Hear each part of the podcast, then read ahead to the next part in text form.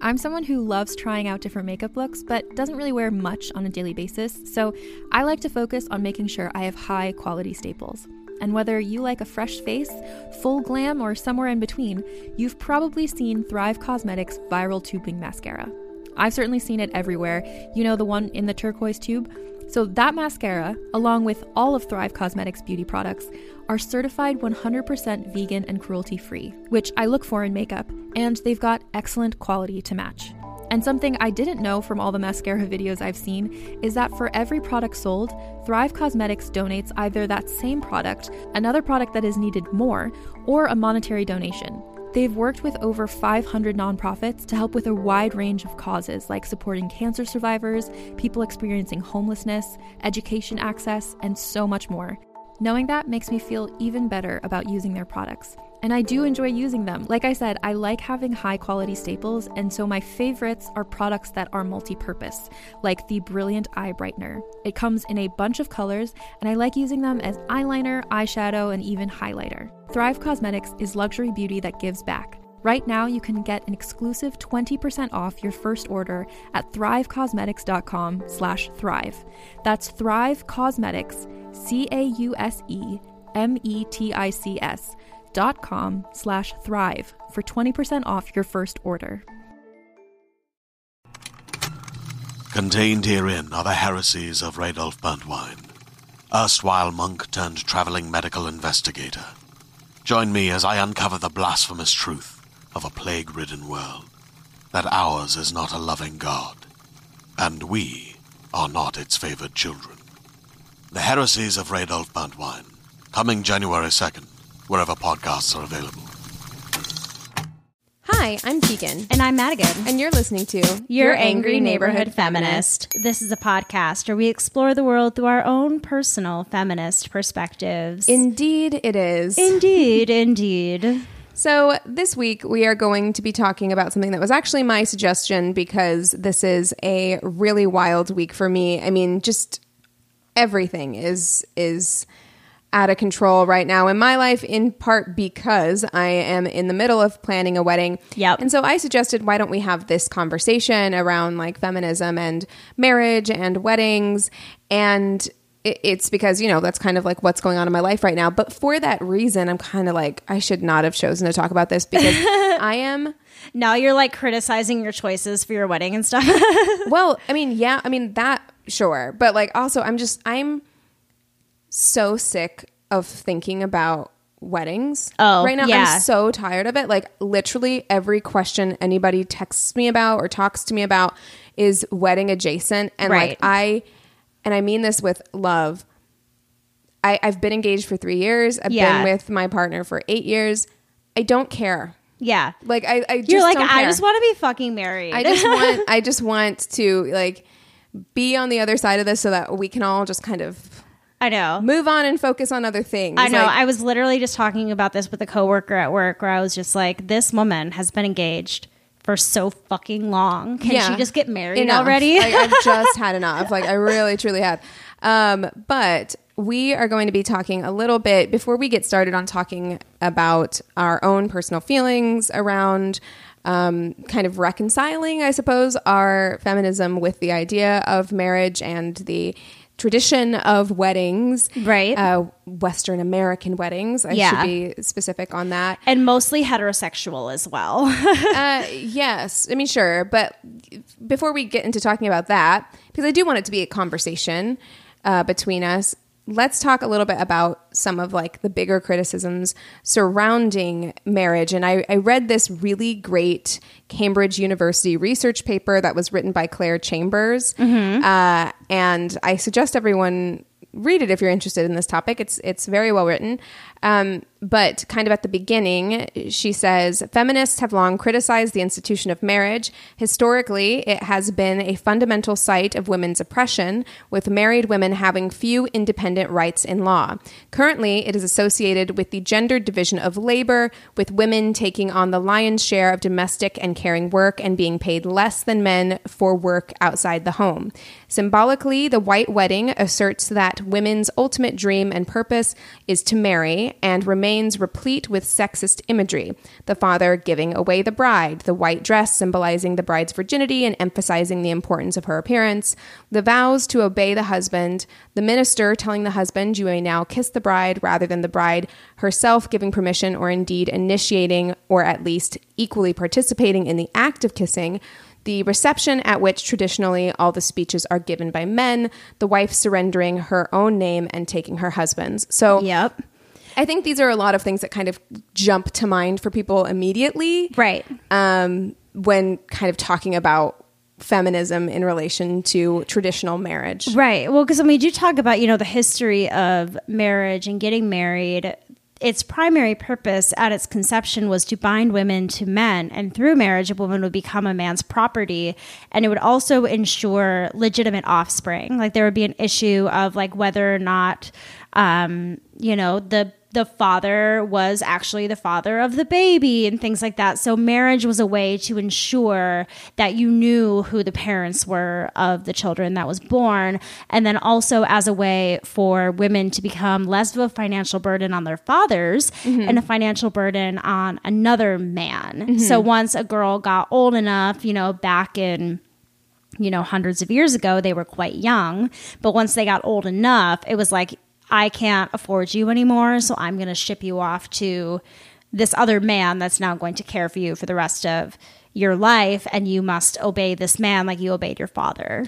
Right. Yeah. I mean, and it was kind of used as a way to keep women in their place, right? Right. Because they didn't need to own land. Yeah, they didn't- and they their didn't need- husbands own land. They didn't need to go to school. They didn't need to earn money. Mm-hmm. And then with that, it's also keeping them kind of locked in a marriage as well. Mm-hmm. Because if you aren't given things like health insurance or your own money, where are you going to go? Right. You I know? mean, and oftentimes it was also conceding your power, right? So if we want to take it all the way up to Queen Elizabeth I, Right. there's a reason why she never wanted to get married. And it would it would be because without without that marriage, you are powerful. The Yeah. moment you get married, you are conceding your power to your husband, right? Right. Because even the most powerful woman in all of England would have lost that power to her husband, would still need to be submissive to her husband. That just makes me think of watching The Crown with Queen Elizabeth II and Prince Philip and how he had such a hard time, you know, mm-hmm. not having the name Mountbatten be the family name and all of Right. these things where Queen Elizabeth II really kind of had to put her foot down and be like, no, I'm. I am the matriarch. I make the choices. And that is very much a non traditional way mm-hmm. of marriage and families, especially during that time and especially in a society that was so about, you know, the rules and things like that. Typically a man would always be right the head of the But household. even when watching the crown right and yes we know before you come at us in our mentions that the crown is not a documentary we're very aware that it is a dramatized version but what you do see also in the crown while there is that and you you see prince philip struggling with queen elizabeth kind of being the the head of the Right. household in their personal relationship, she's still kind of not. Like she still Yeah. does need to, in many instances, make sacrifices or um, be submissive to her husband. And also, whenever she finds out that he's cheating and unhappy and their marriage is unhappy, she cannot divorce him. Right? Like Right. there are still rules in place for That's true. marriage. Yeah. So while she, you know, was the ruler of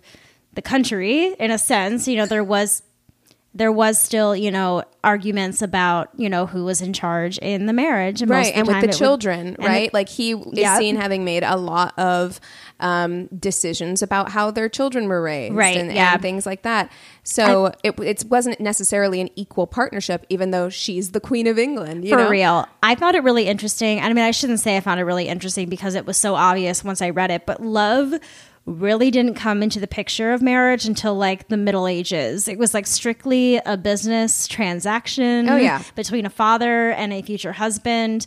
and love, even then i feel Yeah. like it was fairly rare especially depending on your social status like if you were aristocratic in any way it was you're still Well, then you had to marry someone that was like Of equal just status. of equal status Yeah. as you, right? You didn't really have that much of a choice, and it was kind of expected that like you'd fall in love after spending enough time together. Which I guess that's just kind of like Stockholm syndrome at that point. It's like if you're stuck with someone long enough, you're gonna care for him. I mean, guess. and maybe like, and maybe that's not because strong maybe. you also see a lot of people you know why is the divorce rate so high you know you also see a lot of people grow apart or quote Right. unquote fall out of love or whatever what happens if you weren't in love in the first place Yeah. like it's it's kind of a that's a whole other kind of uh, conversation if you're not in love in the first place. just i mean all of that whole like arranged marriages Yeah. and things like that and i do want to say before we kind of give all of our opinions that we are not here to shame anyone for their choices right No, not at all. i have very strong opinions about what i want for myself um you do not need to share those opinions necessarily Right, and i'm not shaming you for having a different opinion than me Totally not, especially with these very conversational episodes. I think we're both going to be coming from our own perspectives of what we want our weddings to look like and what we want our marriages to look like. And that is both of our own individual choices. It's not going to be the choices of every single person that's listening to this episode. So- Yeah, absolutely. So, if we kind of get into talking about our own personal feelings about it, I will say this. I did not think that I was going to struggle with the concept of marriage as much as I am struggling with it. How so? Um, because I grew up when you grow up kind of seeing seeing marriage and and weddings and stuff especially like if you grew up reading a lot of like 19th century literature and stuff like that or watching a lot of disney movies or whatever it was the goal like every movie every rom-com ends in a wedding every Every you know, Disney Jane movie. Austen book ends in a wedding right Yeah. like that is that is kind of the goal and so also i was raised very religiously and like that was just expected it was always it was never an idea that i wouldn't get married like that wasn't I even completely agree with you. Yeah, that was never it was never a question in my mind. I mean, I think that there's that stereotype of like every young girl dreams of her wedding since Right, she's and a I little did. girl, and I was totally one of those people as well. All my cousins got married because I'm like the youngest, like way younger than all my cousins, Mm-hmm. and they all got married when I was like between the ages of like two and ten. I went to so many weddings; they were so much fun, and I was like, I can't wait to do this and have it be my party, Right. and you know. Mm-hmm. Yeah, but I'm struggling a lot with feelings of losing my independence. You know, and I, I it's not my partner doing that. You know, it's not about necessarily like our relationship. It's just about the way people speak to you and look at you. It it's, it's society's pressure and Right. society's idea of what a marriage is. I think that puts more pressure on a relationship than, like you said, than a partner would. Right. You know? Yeah. Because like I'm not changing my last name, for instance. Like, Right. And this was a very difficult decision for me to make. And I became very resentful of the fact that that emotional labor was put on me in the Right. first place. Like I got I got very resentful of the fact that this was even a decision I had to make. Right. Um, whenever men don't have to make that decision necessarily, and when they when they choose not to take their wife's last name or combine last names or do whatever, people understand very quickly why they wouldn't. Like, well, of course, of course they wouldn't. Why why would they want to give up their family name? And it's like they can't see why a woman might not want to give up the name that she's had forever. you know? 100%, yeah. Uh, so you face a lot of having to justify your decisions to people about Yeah. those things or them them thinking certain things about you because you don't want to do that.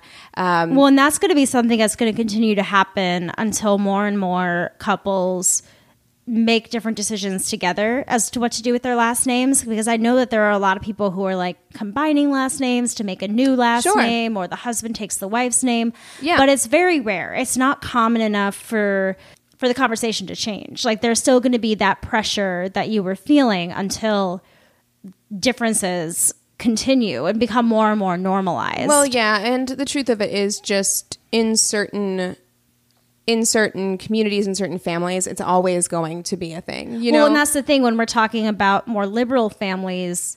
That's when we're going to have more opportunity for differences with with all of these things that we're going to talk about. But I think because there is such a strong Christian conservative presence in our country, there is still going to be a lot of people that are holding on to the traditional family values, the traditional family, all of these things, and everything that comes into weddings and marriage still falls under that kind of umbrella topic of the conservative groups, you know?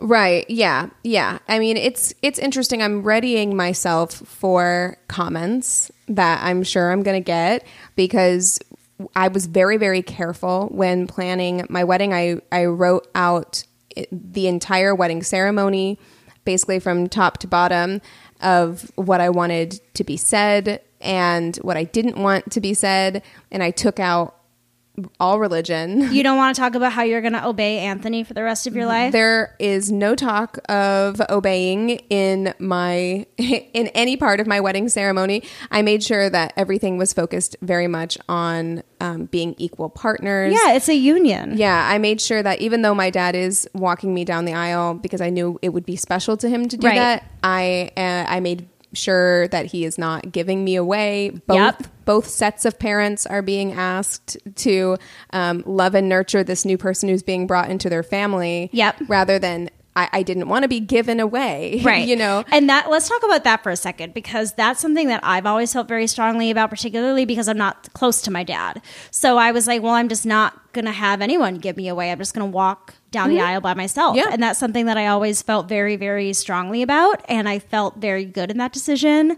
And then my mom's brother very sweetly messaged me out of the blue once, like shortly after we'd had like a phone conversation and was like, just so you know, I want to put the offer out there. I would, you know, be very honored if you ever wanted me to walk you down the aisle one day. And And- and, yeah. that just Yeah. like warmed my heart that somebody would want to do that. And so while I don't want to be given away, like you said, the fact that there is a man in my life Mm-hmm. that loves me enough that he wants to stand there with me and be part of my special day, like that makes me choke up because I don't have men in my life that have done that for me and shown Yes. up. So that's where it kind of complicates things because I don't want it to have the appearance of me being given away. And I felt very strongly about not being, quote, given away and walking down the aisle by myself.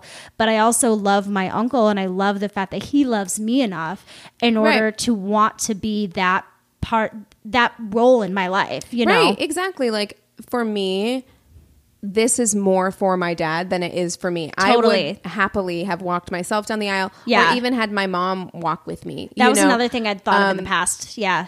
but I could see how important that moment was to him. Yeah. And so for me, it was far more about doing something to honor him for our wedding and, Definitely. and make him feel included.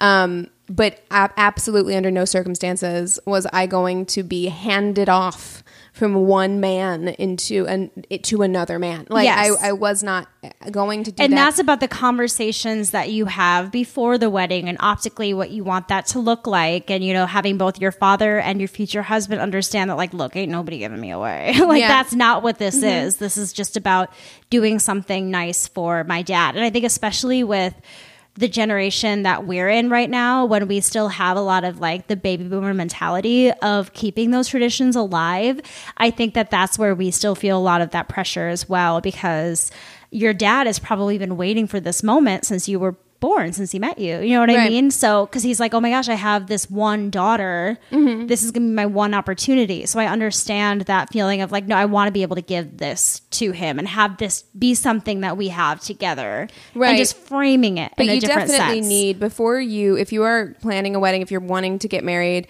um, you need to be very strong in your convictions of what you want and you don't want because you are going to get pressure from people to do it a certain way Yeah. and um, i'm sure i'm going to hear about it about like not having we're not praying we're not in my family something that's done in weddings is laying of hands where like people come and they put their hands on you Yep. and they pray over you we're not doing any of that Yep. uh, we're not doing you may now kiss the bride we're not doing that i was very specific around the wording yeah of, of you can that. now kiss each other you know there's Yeah. plenty of other ways you can say it yeah you know i'm not doing a garter toss i'm not doing a bouquet toss yeah let's let's talk about the bouquet toss and the garter toss for a little bit that was the first thing that i was like absolutely fucking not I was yeah, like, no I no. couldn't agree more because there is something so great. You know, we talk about like competition with women. Yes. And I feel like weddings are such a prime example of everyone should feel jealous of the bride. Everybody wants to be in the bride's positions. The bridesmaids are all jealous because they're bridesmaids and not the brides. And there's this whole competitive nature. And then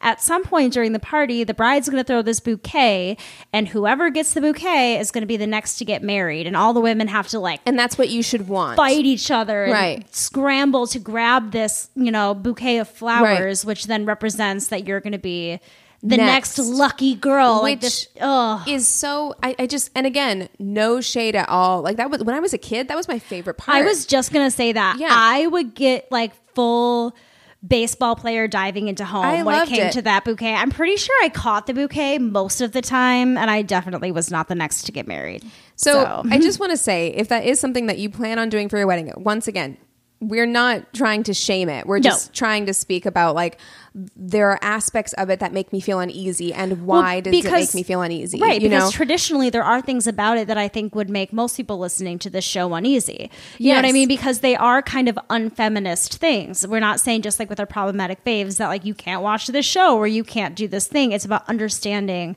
you know, the Right. historical and the societal Right. I mean, there are many. There are many feminists. One we spoke about last week, Shulamith Firestone, Yep. who would argue that marriage in itself is anti-feminist. Yes. So again, where you draw that line is is totally up to you. Yeah. Um. But the garter toss. Let's talk about the garter toss. Okay. so Hmm. if you are not from the United States and you are listening, and you're like, "What is that?" this is going to sound gross and weird to you.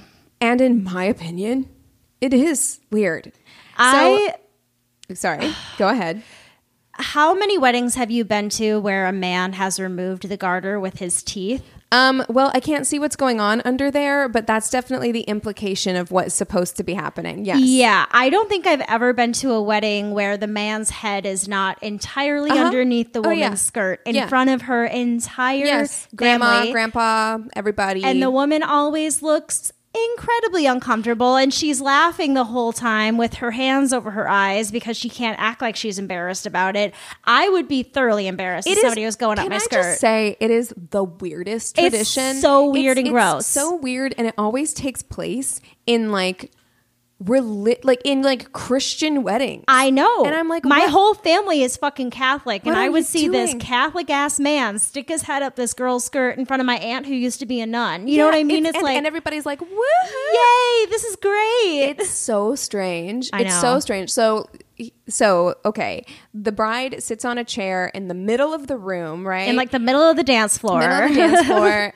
Everybody comes around. Everybody's watching. Then the groom you, goes up under her skirt. Yep. Um, and then either with his teeth or his hands will pull. We don't know. We don't know because we can't see.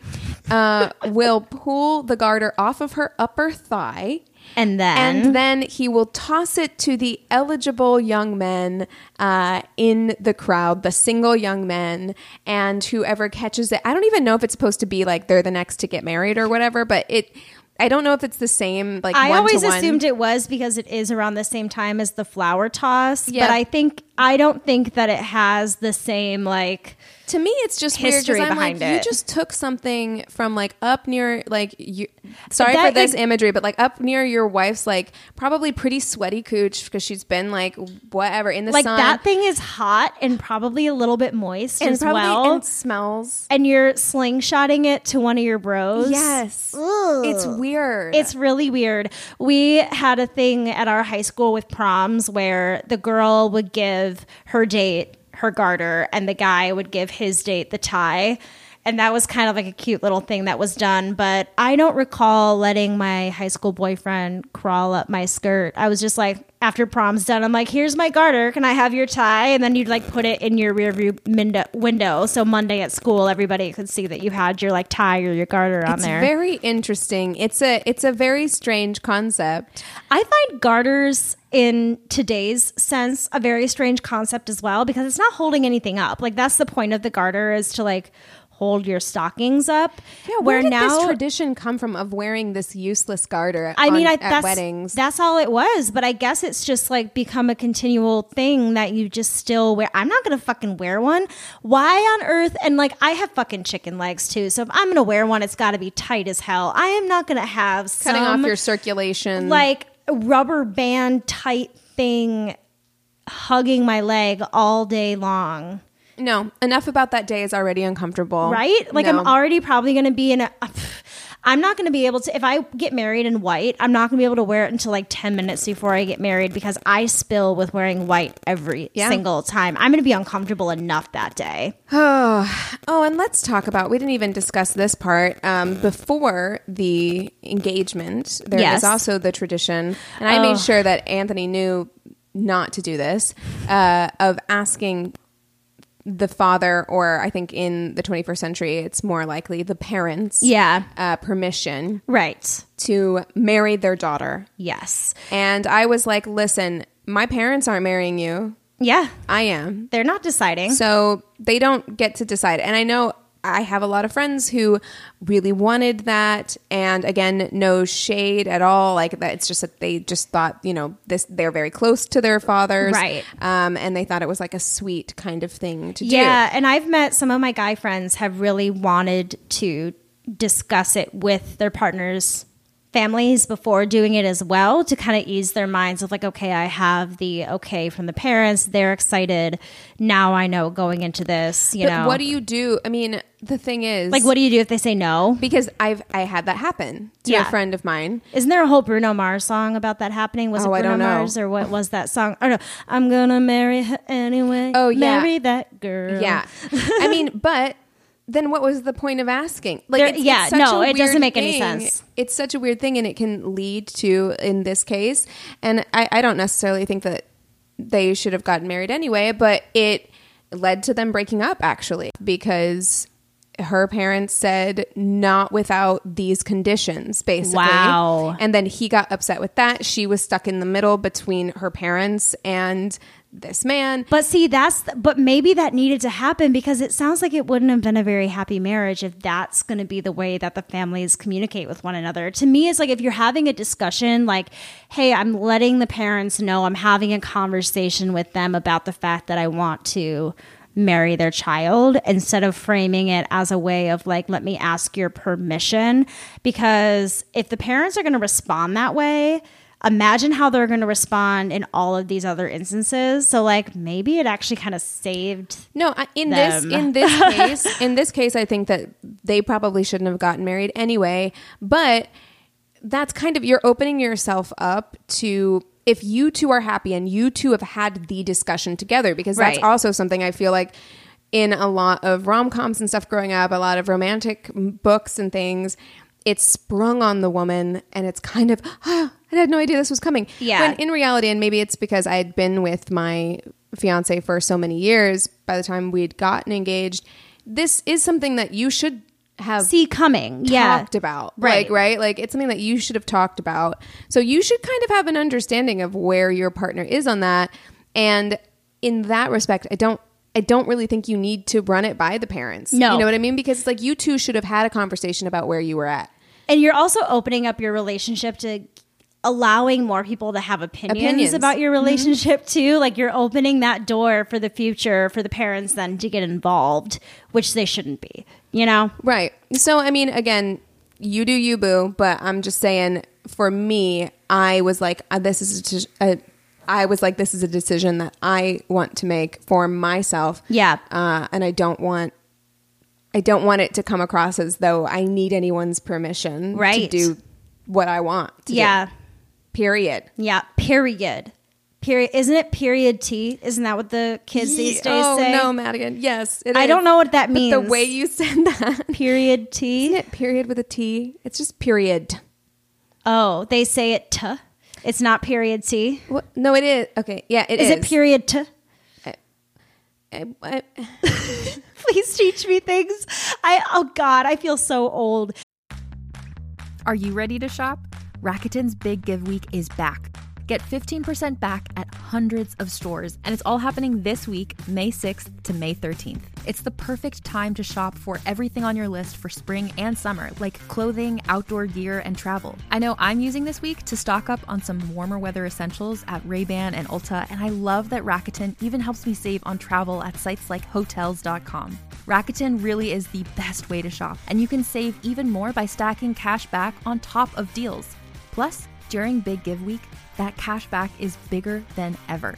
With Rakuten, membership is free, and when you sign up and shop today, you get an extra 10% cashback boost. That's an extra 10% cashback on top of the 15% cashback. You won't see higher cashback rates than these. Go to Rakuten.com or download the Rakuten app. R A K U T E N. Shoppers get it.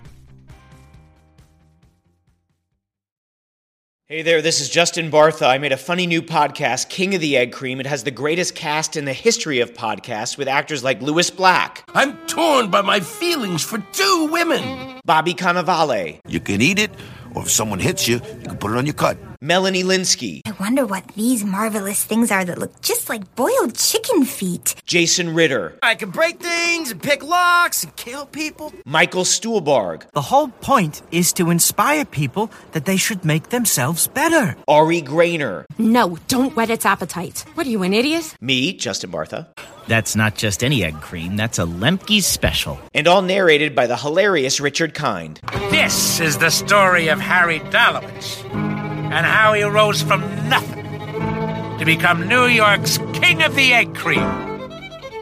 So if you like funny true stories, come listen to King of the Egg Cream, available wherever you get your podcasts.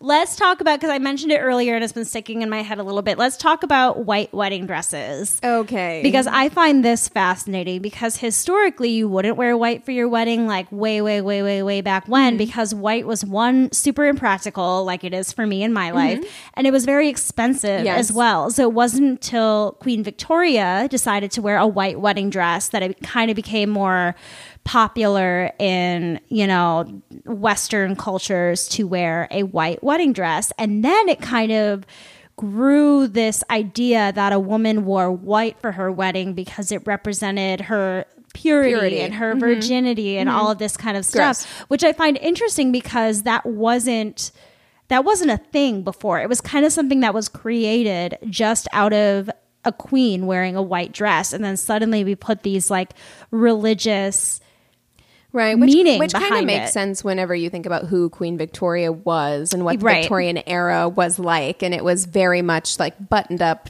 chaste kind of morally upright christian values Right. But Um, it was, but I mean, from what I read for her, it was more so about it being like a status symbol. Yes. And having a lot of money and less about it being about purity. Well, that's a lot. Even to today, I feel like there's a lot about wedding planning that is about status. Yeah. you know, so that makes sense to me that that's what it was about for her being able to flex that muscle and say, "This is something that I can afford." Yeah. Uh, but it morphing into this thing that's like you can only wear white as a bride if you're a virgin and if you if you're on your second wedding it's not appropriate for you to wear white anymore or Right. if you're not a virgin then you shouldn't wear white you should wear an off white or or blah blah blah blah blah is just absolutely ludicrous. Yeah. Uh, especially, it's such an archaic kind of mindset to have in the 21st century where Right. most couples now, more often than not, they've already like cohabitated. Um, they've been together for a certain amount of time. Typically. It's not the same kind of courtship as it was when marriage was at its new stages. And I mean, way back when, if a husband had sex with his new wife for the first time and she didn't bleed, he could violently attack her and even honor kill her. Yeah, I mean, and it would and that would be accepted. It's still true in uh, in it some still countries, happens in yeah, some cultures. But this was something that was kind of it happened everywhere at one point.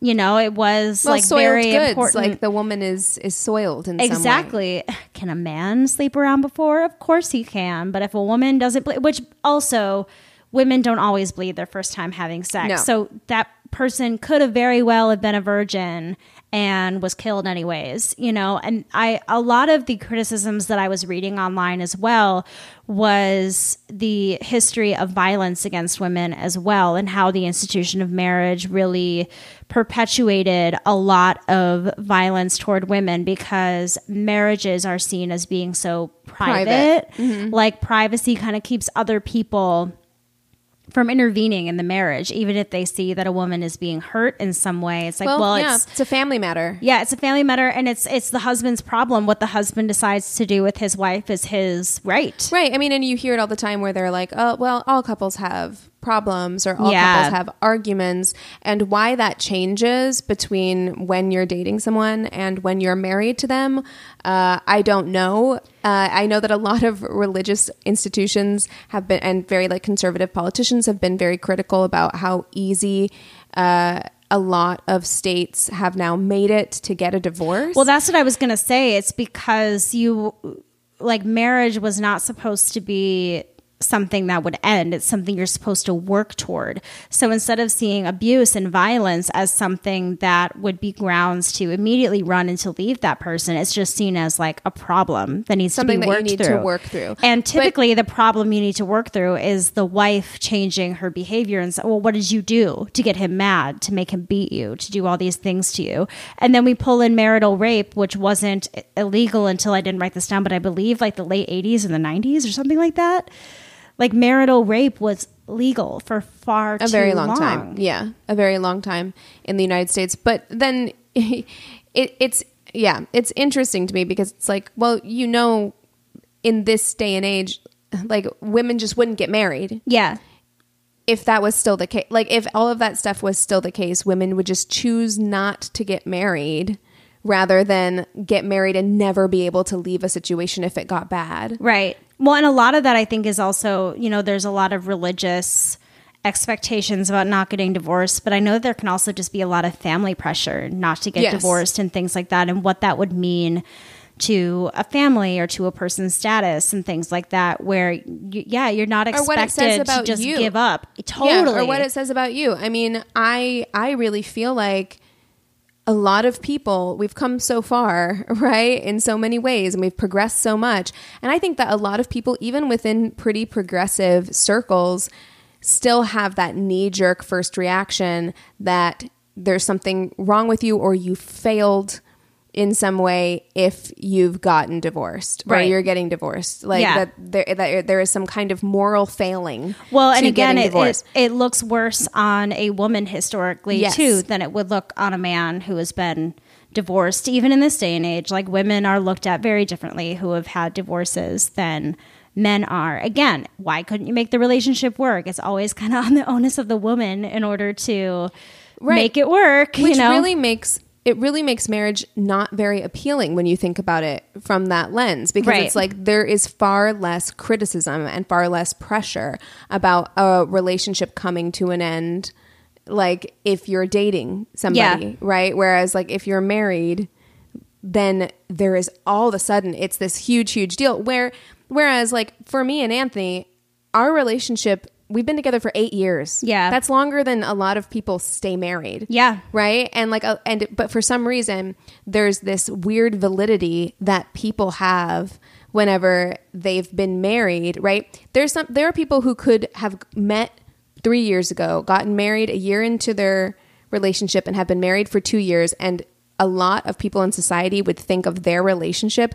as somehow more valid than Yeah. my relationship with Anthony where we've been together for over twice as long. But that's why I think some people choose to get married because they do because they hold that validity within themselves as well. Like I think that for a lot of people a marriage is what validates that relationship as well. And I think there are a lot of different reasons why people will decide to get married. I think there are also a lot of like very desperate situations where you marry to get out of a bad home life or Sure. you get married in order to, you know, if you marry someone who is wealthier to have more opportunities for yourself, your future children, or you get all pregnant. of these things, or you get That was pregnant. a yeah, big one when I was in high school. Totally. Mm-hmm. So, you know, there's all these, there's tons of different reasons why people will get married.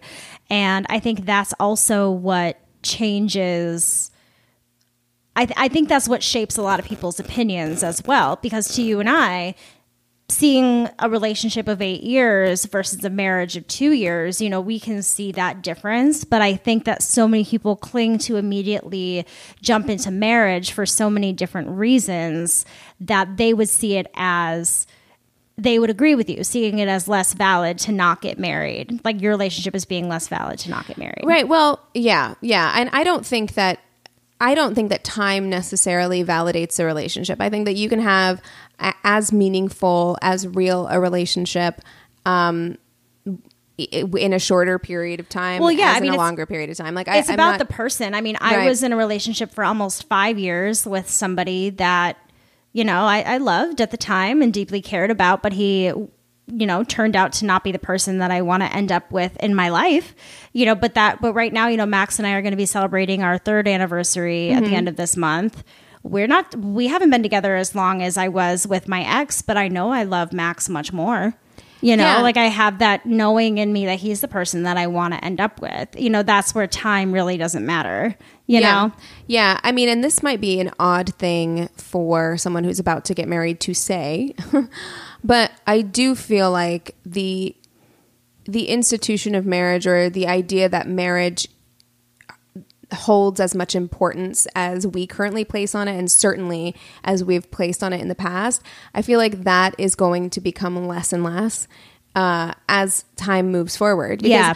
I, I think about the reasons why i wanted to get married and um, I, I stand by those reasons but i also think when it really comes down to it, I, everyone says, "Oh, it'll change. You'll feel differently after you're married. Your relationship will feel different." But to me, again, we've been together for 8 years. We've lived together for 7 years. Yeah. I I really don't feel like there's going to be much change. No, Like- and and Max and I had talked about this too, where it's like you know a big reason why marriage is appealing is because we can be on the same health insurance plan. We will get all of our money in one place. We can start building a life together instead of it kind of being separate. Like it is a bit more logistical as well. Like Yes. yes, I love him and want to marry him, but it's not exactly just for it doesn't feel as romantic reasons. to say Yeah. that. Oh, like, totally. But truly, those are those are the things that are going to change. Yeah, about my- our relationship. It, our relationship is not going to change. Right. What's going to change is that yeah, now I can go to the OBGYN for the first time in however many years because, Because I'm on your on health insurance. insurance. You know Yeah. what I mean? Like those are the things that are going to change. Well, and that was actually so one of my friends who was supposed to get married during the pandemic and then canceled her wedding like immediately went and eloped and got married so that her now husband could be on her insurance plan Right. when the COVID-19 pandemic hit just in case something yeah just in case something happened to one of them that they could both be on an insurance plan together so that was why they weren't going to just wait to be married until after the pandemic. They're like, we're going to at least get married now and then have, you know, another wedding later on where we will actually have a ceremony and things like that. Right. Yeah. I mean, and I also think that we have not had a very clear image necessarily of what marriage is really like, right? Like, I had this very romanticized vision of marriage from the media that I'd consumed. Right. But when I actually look at like the people in my life, I really didn't have a lot of good examples. Right? Marriage was supposed to be this thing that was like very aspirational, but we didn't really have an objective image of of of what marriage was or what a good marriage looked like. Like my parents are still together, but like eh, definitely I wouldn't necessarily paint them as like the picture of like a I, I want to model my marriage. Right. Like I, that. I want to have a marriage like that. I mean, I completely agree. I, for the longest time, like through high school and early adulthood was like, I'm never going to get married, but I will, you know, I'll find my partner and I'll be with them and I want to have kids. But I, I did not believe in the idea of marriage because I saw how unhappy my mom was all the time. And I really didn't like the way that my dad treated me or my mom or my family. And I was like, this is what that's about. If the marriage word has anything to do with why we're being treated badly, I want no part of that. Well, and it just seemed, you know, I've, I've definitely, I'm not going to go into all of that, but I've, I've definitely seen examples of marriage in my personal life where I'm like, why are you putting yourself through this? Like, Yeah. you know that you don't have to, and in fact, I think you would you would be happier alone. That's why I legit started mentioning to my mom when I was like a child that she should get divorced because it to me it was like why are you doing it? like he's never even around and when he's around he makes our lives miserable like why are we doing this why are we trying to continue this like because that's just what you do. well, and also know? my mom had this idea of keeping the family together, Right. and she always thought that she would be the glue and she would be enough and she could fix it and she could do all these things.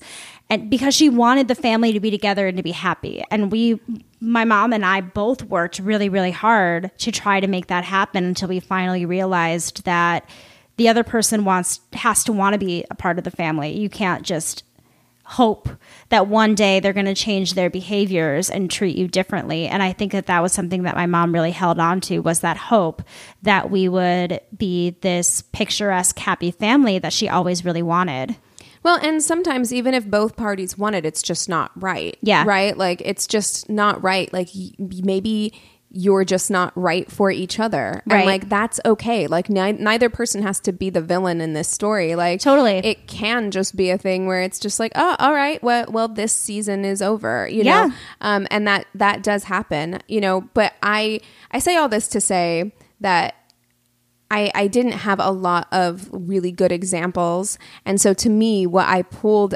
again, the Jane Austen book ends with the wedding, right? The Yeah. movies end with the wedding. Yeah, there's they no- kissing on on a hill, right? At sunset. It doesn't really necessarily go into like, okay, well, how do we build a marriage now? Yeah. Like, what does that actually look like? Right. You know, and And then movies about marriage are usually because every movie has to have a conflict. It's not going to be showing you a perfect example of what a marriage is going to look like. unless like. you're watching like Leave It to Beaver or something like that, which is also not I was going to say that's also not a very good example of what a healthy marriage would look like because Well, but she's happy, right? So it's Is like she? it's supposed to be. I don't know. Is she? well, but she's playing that role Yeah, of like yeah, a yeah. happy wife. Like this Th- is what she wants to be doing. She's a wife and a mother, and Yep. like that's what that's what a good marriage is supposed to look like. Yep. You know, and I feel like that was that's a whole different thing that was thrown out there is just like yeah, and you're, you're gonna get married, and you're gonna have kids, and you're never gonna be upset.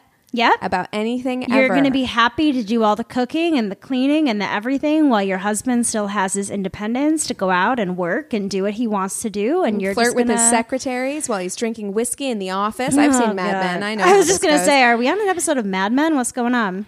There's also this idea, and we see this a lot in um, minority families, or I'll say specifically black families, Uh-huh. uh, that there is this idea of keeping families together and that your status as being part of a married family. Yeah. Right. Being a, a wife or having a, a nuclear family that is quote unquote complete Yeah. makes you better society. Yes, and I, I think that that's also kind of ties into what my mom was thinking. You know, she had that pressure on herself to, you know, if you're you're successful when you've kept your family together. And that is a symbol of your success when you've had a lot of kids and, you know, things like that. So I can understand how that could be seen as like a and- status symbol. And there's the stereotype of the absent black father, right? Like Totally. there's, there's that stereotype within the black community as Yeah. well, where you might want to get married and have this kind of like Cosby show life because if you don't, then you're seen as um, less than, Yeah. a- and you're seen of, to be of a lower class, particularly when you're in certain communities, Right. And know? I can also see that with a lot of women of color who have children out of wedlock Yeah. and things like that as well, how they're treated versus how a white woman would be treated. Right. Yeah. I mean, and I'll say this as well. Like, as somebody who watched all of Real Housewives of Atlanta uh, and Potomac and the, the two black shows of the Housewives. I've never seen a single episode of The Housewives. Oh man! so educate listen, me. it is terrible, uh, deliciously terrible. But there is something that happens on that show that will come up over and over and over and over. Is these women insulting each other for not having a man? Well, that's why you can't keep a man. That's why you don't have a man. And that is something I, can't speak for other cultures necessarily, but that is something that is very prevalent within the black community is like having a man, any man, being able to keep a man is, and I realize that's all very heteronormative, but Right. you know what I'm saying, is of such value that it doesn't even matter what the relationship or the man looks like, really. well, and again, it's putting all of the onus on the woman again too to make herself desirable enough. A man, there's something wrong with, with you. you. Right. Because it's not the guy. It's not the mm-hmm. relationship as a whole. It's you that can't hold on to the man. Right. Yeah. Yeah. Yeah. And you know, I just feel like those those lead to some can lead to some messed up marriages. I've seen it on that show. definitely, definitely. And that's why I think it's so wonderful that we do have people in the world like Shulamith Firestone that is against marriage because I feel like there is this like we need to see the opposite of it in order, I feel like, for our future feminist selves to be able to find a place happily where each person can decide what they want to do, whether or not they want to get married or what their marriage and their wedding is going to look like, or whether or not they choose not to get married and what that looks like. Because for women who choose not to get married, that's a whole other thing. It's they're going to Yeah. hear it from their families. Why aren't you getting married? Uh, Absolutely. Why don't you want kids? All of this kind of stuff, like on the flip side of all of it, you know? Right. I think that what we're really coming at here is that you need to kind of have a clear idea of what you want for yourself, and then you can create that whether within a marriage or outside of a marriage. Definitely. If you're with the right person, um, your marriage can look however you want it to look. It Right. doesn't have to look like your parents' marriage. It doesn't have to look like the societal idea of what marriage looks like Yeah. um, it can look however you want it to look. And if you're hearing all of this and you're thinking, this all sounds pointless, why would I get married? He- I don't need to get married. You don't. You don't. You don't. If, it's your decision not to get married, I'm just saying I know that there's a lot of people out there who are going to have a hell of a lot to say Yeah. to that person who says, "No, just- I'm going to be with my partner, but we're never going to get married." Yeah, hang you know? on to your convictions. Like that's all I can say about any of this. Yeah. Because as soon as you, you no matter what decision you make, to get married, not to get married, uh, to have a wedding, to elope, whatever decision you make, people are gonna talk. Like Yeah. people are going to have an opinion about about that. It's only going to get worse if you then decide to maybe have children. people Yeah. are going to have an opinion about the choices that you make. And so you just need to be ready to say, well, you know, this is my this is my decision. Like Yeah. I I am ready to defend to my family members and Anthony's family members why I'm not changing my last name. Like Right. I- you just have to know that like if you're if you feel comfortable with it then that's all that matters and take that with you throughout your life and into your marriage Totally. and like know that like you should trust yourself and trust your intuition Yeah. um you know Yeah, I know we've had some messages from people in the past who have asked our opinion on taking your partner's last name. And we did already discuss this a little Yeah. bit, but the major thing that I always hear is is it unfeminist of me to do XYZ?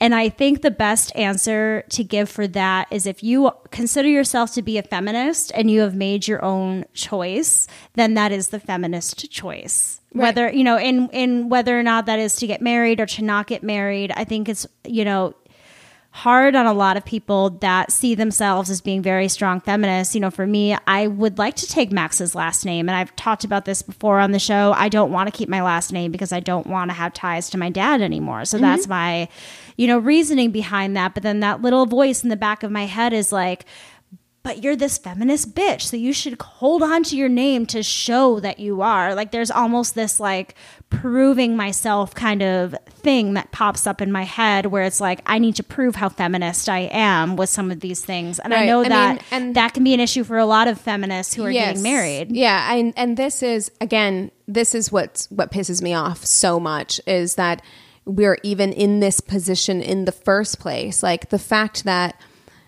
something that men, again speaking in a very heteronormative sense, don't have to give two thoughts about typically. Yeah. Is something that women spend whether you want to change your last name or you don't women spend weeks months years agonizing over like Yeah. making that decision.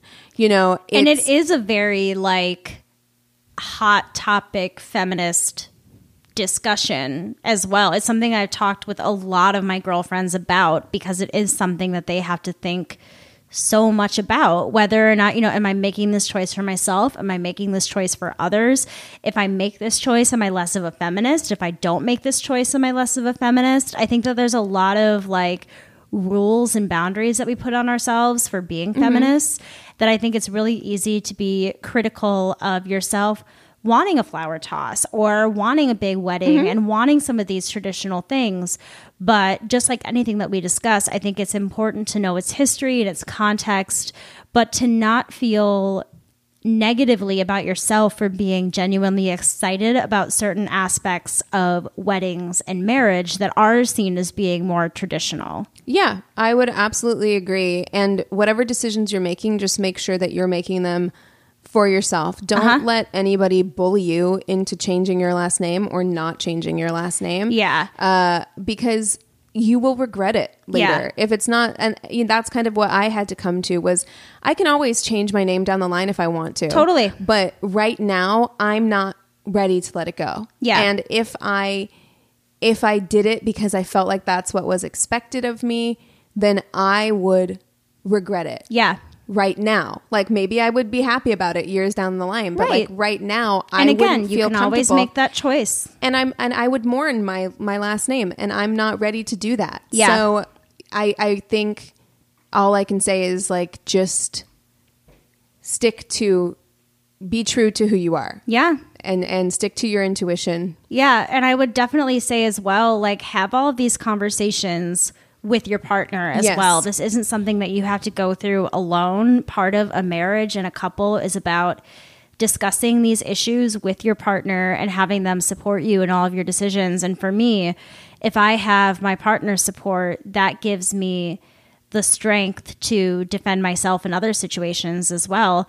And I mean, just and with wedding with wedding planning as well. I whenever I've never planned a wedding, but whenever I talk to friends who are planning and they talk about their moms and mother-in-laws and everybody having opinions about what their actual wedding day should look like as well, you can stay true to yourself with that as well. Yeah, because I uh, know yeah. for me, I'm like, I don't want to invite my dad's side of the family, but I know they're going to get really fucking pissed. I, I didn't invite. There were family members that I did not invite. Uh, there Yeah. were there were uncles that I did not invite because and and I did stress about it. I did think like, oh well, I should. I Yeah. mean, I'm inviting their brothers, so I should invite them. They're gonna hear that they weren't invited, whatever. Yeah. But at the end of the day, I was like, no, like this is a day that's meant to be joyous for me. Yeah. Um, to celebrate. So the people that you want there should be there. Precisely. Yeah, exactly. But I think that's also a really big one is that other people always have opinions about what the wedding should look like and who should be there and things like that. Like I get shit from my family all the time about not having a relationship with my dad and I just know that when I'm planning my wedding that I'm I'm probably going to get an earful about Well, not you wanting know my what? dad at the wedding. I've gotten very lucky that I, I haven't had a lot of outside opinions on, Yeah. on my wedding. Um, but especially, especially if you're paying for it oh yeah. yourself, which I am. Uh, yeah, no, sorry, you don't get an opinion. You don't get an opinion. Yeah, on this. exactly. And if you want to pay for it, maybe I'll let you have a few opinions. yeah, maybe I'll, I'll throw a, f- a few invites your way. But Yeah. like outside of that, like absolutely not. And even then, your family, if they if they want to help you finance your wedding, this is another thing. They should do it because they want to, um, and not because they, want control. right, exactly, because they want to help bring your vision to life, not because Yeah. they want control over who gets to come or or any or what it looks like or anything else. Like Right. says don't so don't let yourself be pushed around either No. because also let me tell you as someone planning a semi big wedding, you don't need it. You don't I'm, need I'm just it. gonna say right now. Uh, if I knew how stressed out I was gonna be at this moment in my life, I would have eloped at the beginning of the pandemic and called it a day. I really would have. So God. Speaking of paying for weddings, you know how traditionally women's the woman's family was supposed to pay for the wedding. Mm-hmm. Yes. I was reading um, an article and somebody was like, which was essentially just a dowry, Yeah. because the the wife's family was like paying to have their Mm-hmm. daughter like sent off to live with somebody else and i was like wow i never even thought about that that that's why it's the woman's family that's supposed to do it yeah, crazy I know, I know. that was a new thing I learned. I knew pretty much everything else, but I was like, "What?" and that's Crazy. a that is a wild tradition that has stuck around because the fina- ugh, weddings I cannot. I know everybody knows this, and we should have a separate episode on the wedding industrial comp- uh, complex and how it. Um, Oh, yeah. preys on women mostly. Yeah, you can Uh, buy a white dress for fifty bucks, but you stick the word wedding on there and add another thousand dollars to it. Everyone you know, knows that weddings are expensive, but let me just reiterate for you in case you're like me and you're like, how bad could it be?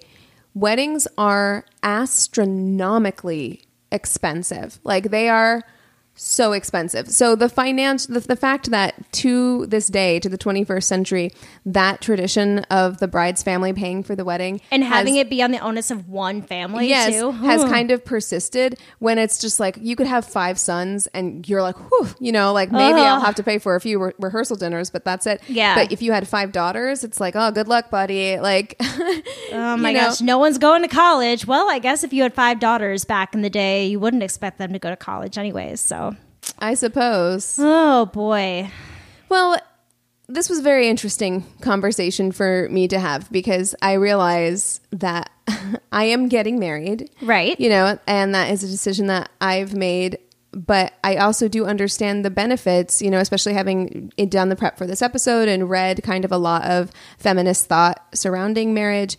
Um, I understand the value of people who don't find it necessary Yeah. uh, and I don't want to participate in the institution in the ways in which the institution has been harmful Yeah. uh, to women Yeah. especially so again just like you were saying it's just an important thing to be aware of the full history and i would encourage people who grew up kind of the same way we grew up with this like marriage ideal kind of pushed on us to really think about it Yeah. really think about what you want really think about how it could benefit you Yeah, Um, why is it that you want to get married? Mhm. Why is it that you wouldn't want to get married? I think ask it's all about your self exploration in that. It's asking yourself questions about why you're making the choices Yeah. you're making.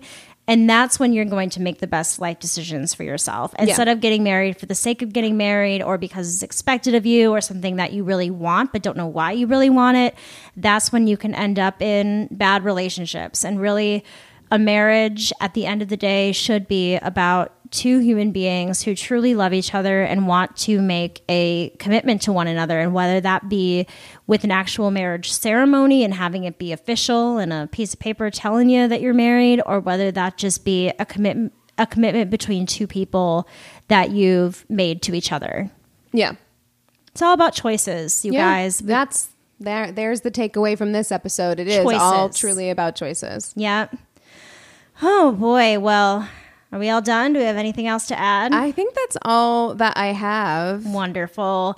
Well, we are always looking for wonderful new ideas for episodes, and you all always give us the goods. So if you can think of anything else that you would like us to discuss in the future, please go ahead and email us at neighborhoodfeminist at gmail.com or direct message us on Instagram at angry neighborhood feminist. We have a Facebook business page and group page. You can go to the business page and rate and review us there, and then hop over to the group page and chat with the other listeners. We would also greatly appreciate it if you would please, please, please leave us a positive five star review on Apple Podcasts. That is the best way for you to support us, and it means the absolute world to us as well. All right, that's all we have for you today. With all of that being said, we encourage you to, To rage rage on. on. Bye.